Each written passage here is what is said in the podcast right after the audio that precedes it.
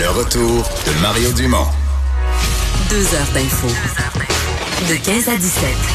Il provoque et remet en question. Il démystifie le vrai du faux. Mario Dumont et Vincent Dessureau. Le retour de Mario Dumont.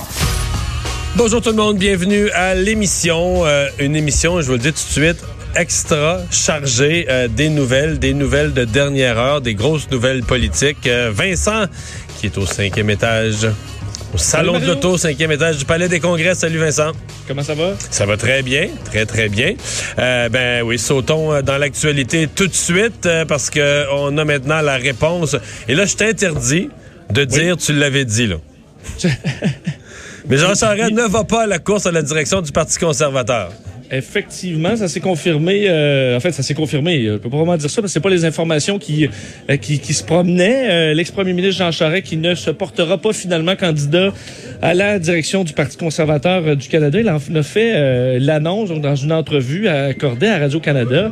Euh, donc des raisons euh, comme quoi certains principes euh, qui euh, bon, je dis lui a certains principes qui n'ont pas changé, mais qui ne seraient plus compatibles avec la philosophie actuelle du Parti conservateur. Alors est-ce qu'il Écoute, il y a eu une réflexion sur vraiment les, euh, le, le- le profond des principes euh, du, du, du Parti conservateur actuellement. C'est un état des lieux que j'ai fait.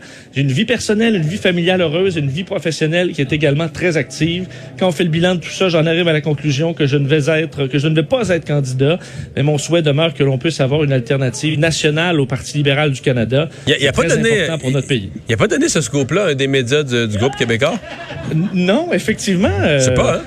Euh, c'est donc à Radio-Canada. Il faut dire que c'est tout de suite après qu'un autre média québécois... Non, là, la, presse, presse, la presse a vécu un de ses, euh, de ses pires épisodes. On fait pas de joke avec ça parce que ça peut tous nous arriver dans les médias, mais c'est un des pires que j'ai vu depuis longtemps. là. Oui, parce que, écoute, juste avant que Radio-Canada annonce que Jean Charest ne se présentait pas, la presse a fait un article comme quoi euh, il fait ça titrait Jean Charest fait le saut chez les conservateurs. Donc, on confirmait des informations comme quoi euh, Jean Charest se présentait. Tout de suite après, Radio-Canada est sorti avec cette entrevue où, euh, en plus, c'est c'est pas une petite information qui vient de quelqu'un, là. C'est Jean Charest lui-même, euh, entrevu et capté sur caméra, qui explique les différentes raisons pourquoi il fait pas le saut. Alors, au point ça fait quand même beaucoup de réactions à tous ceux qui s'intéressent un peu à la politique sur les réseaux sociaux, qui se même au point, est-ce qu'on volontairement, on est allé donner de la mauvaise information dans le but de saboter? Non, ou- non, non, non. Il y a eu un rectificatif de la presse. Là. Et on sentait, disons, le malaise pas à peu près. là. Bon, alors... euh, Rectificatif qui est arrivé 10-12 minutes après, mais c'est sur quelque chose d'aussi gros, aussi fondamental. Et où tu vois l'alerte, je l'ai encore, je l'ai gardé l'alerte sur mon sel. Euh, Jean Charest, ça c'est 14h10. là. Jean Charest confirmera aujourd'hui qu'il va se lancer euh, dans la course à la direction du Parti conservateur du Canada. C'est l'alerte qu'on recevait de la presse. Et puis, euh, quelques minutes après, effectivement, Radio-Canada disait on a sur... On a enregistré une entrevue avec M. Charret euh, qu'on va diffuser plus tard, là, mais dans lequel il nous annonce qu'il va pas. Donc là, la presse a envoyé tout de suite un, rectificatif. Euh, on va, Vincent, tout de suite devancer cette chronique qui habituellement est à 16h30, mais avec Emmanuel Latraverse, le compte tenu euh, de cette nouvelle toute chaude. Bonjour Emmanuel. Bonjour. Bon, je, je vais t'avouer que moi, je commençais à me sentir bien seul parce que moi, depuis décembre, j'ai toujours pensé que M. Charest n'irait pas. Mais à un moment donné, je me sentais tout seul de mon camp. puis on me disait que des gens, des gens avaient quitté leur emploi pour aller organiser pour lui. Euh, son équipe était montée. Je me disais, bon, ben, je vais avoir l'air fou. Mais je sais pas pourquoi. Moi, j'ai toujours pensé qu'à la fin, il irait pas. Là. Mais là, c'est confirmé.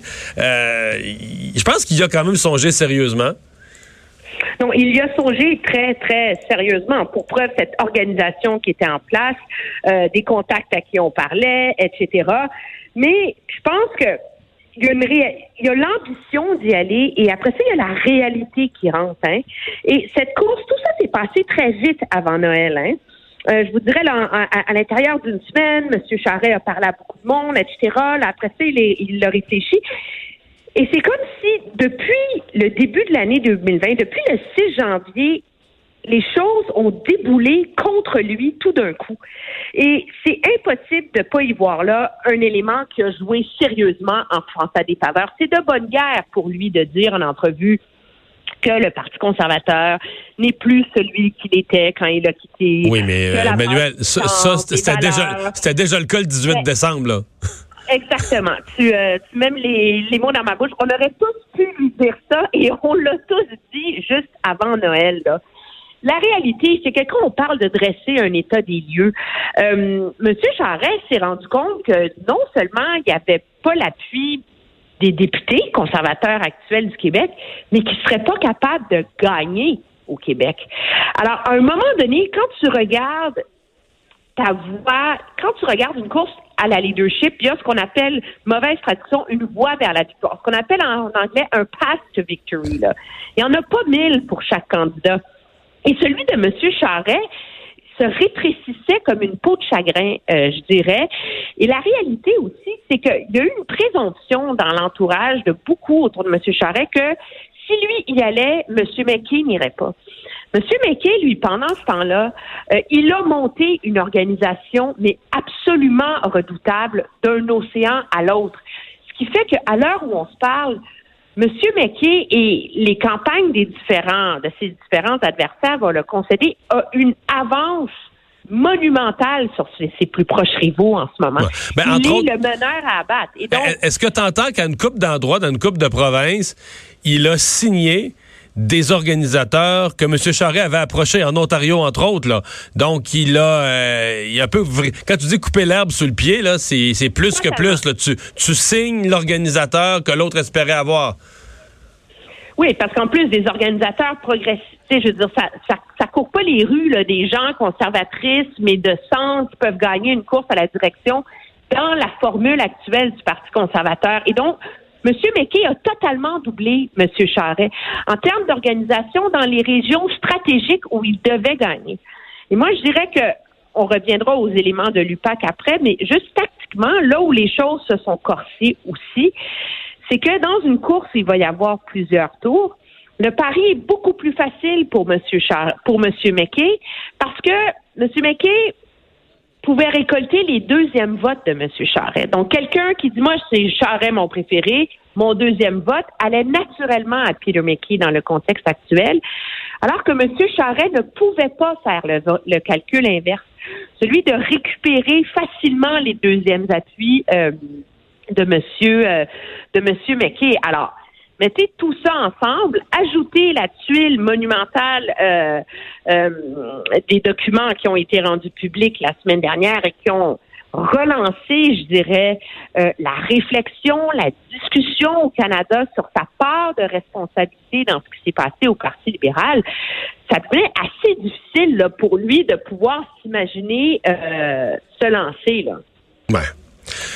Donc, euh, est-ce que, euh, je te pose une question, est-ce que Gérard Deltel a parlé euh, trop vite? est-ce que Gérard Deltel aurait... Parce que là, il va peut-être avoir un seul candidat québécois, Vincent Gouzeau. Parce que Michael Fortier s'est retiré. Gérard Deltel dit s'être retiré, mais d'avoir un candidat francophone comme candidat, il me semble que c'est bon pour la course. Est-ce que, est-ce que Gérard Deltel ne devrait pas reconsidérer sa décision maintenant? Gérard Deltel, s'il y allait, c'était pour gagner. C'est pas euh, à y aller pour être le Québécois de service.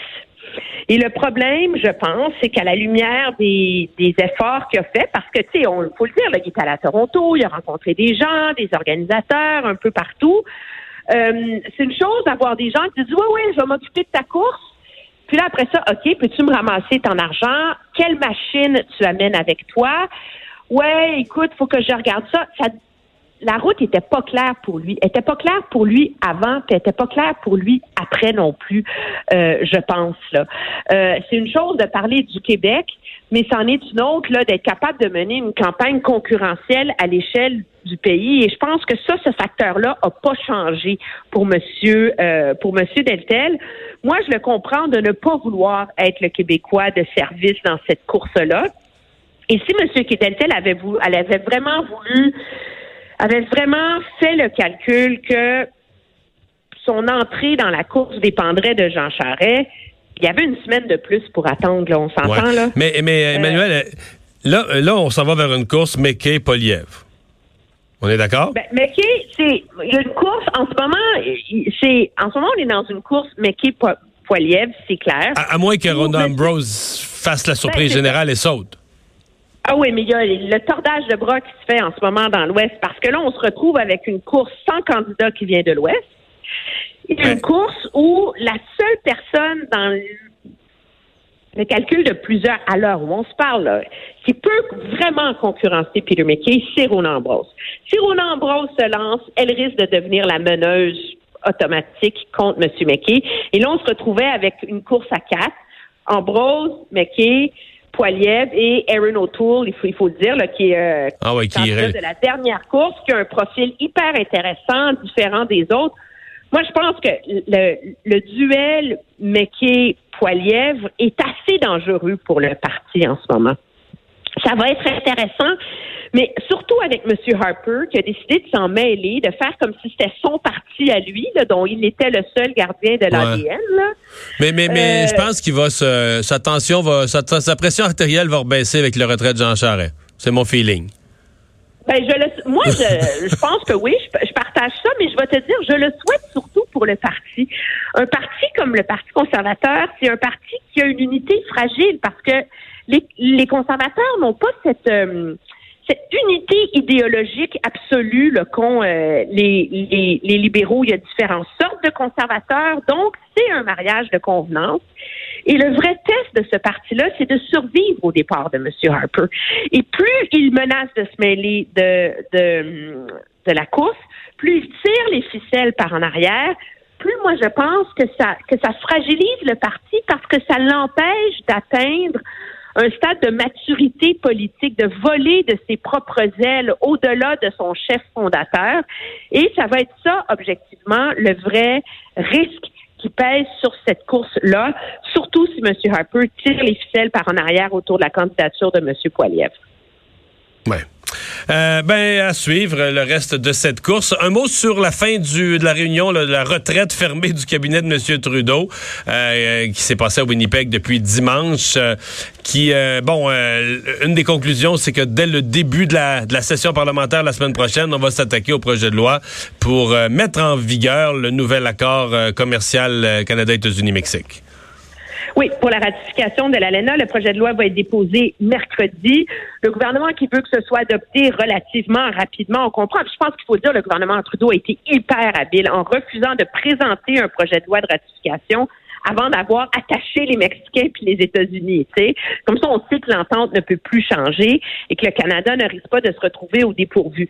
Ça va être un premier test. Moi, je peine à voir comment un parti comme les conservateurs euh, peuvent vraiment le, se mettre à vraiment mettre des bâtons dans les roues du gouvernement. Il y a assez un grand consensus au Canada là, autour de l'importance, malgré les défauts de l'entente, d'adopter ce projet de loi-là. Ce qui est intéressant, c'est que le gouvernement en a beaucoup sur la planche. Là. Projet de loi pour bannir les armes d'assaut, pas facile à faire adopter. L'aide médicale à mourir, ça non plus de par sa nature avec la, la, composition du Parlement actuel, c'est pas facile. Aller de l'avant avec des nouvelles cibles pour 2030 pour les changements climatiques, c'est un autre des grands projets du gouvernement. Ajouter à ça euh, toutes les questions euh, environnementales, les questions économiques. Moi, je sens un gouvernement qui est encore dans le mode mettre en œuvre nos, nos promesses électorales et on espérait qu'il y ait un genre de de lignes directrices qui sortent de ce Conseil des ministres-là, là, tu sais, pour avoir un gouvernement là, qui a des priorités claires, qui sait, tu sais, qu'on on, on puisse voir le fil conducteur. Là. Et en ce moment, on est encore, je vous dirais, dans la logique des priorités éparpillées. Et dans la joute minoritaire, ça va être intéressant euh, de voir si le gouvernement va être capable de tirer son épingle du jeu, parce que pour l'instant, on n'a pas grand, grand signaux euh, d'immenses efforts qui ont été faits jusqu'ici là pour essayer d'arrimer les priorités du gouvernement avec celles de l'opposition. Merci, Emmanuel.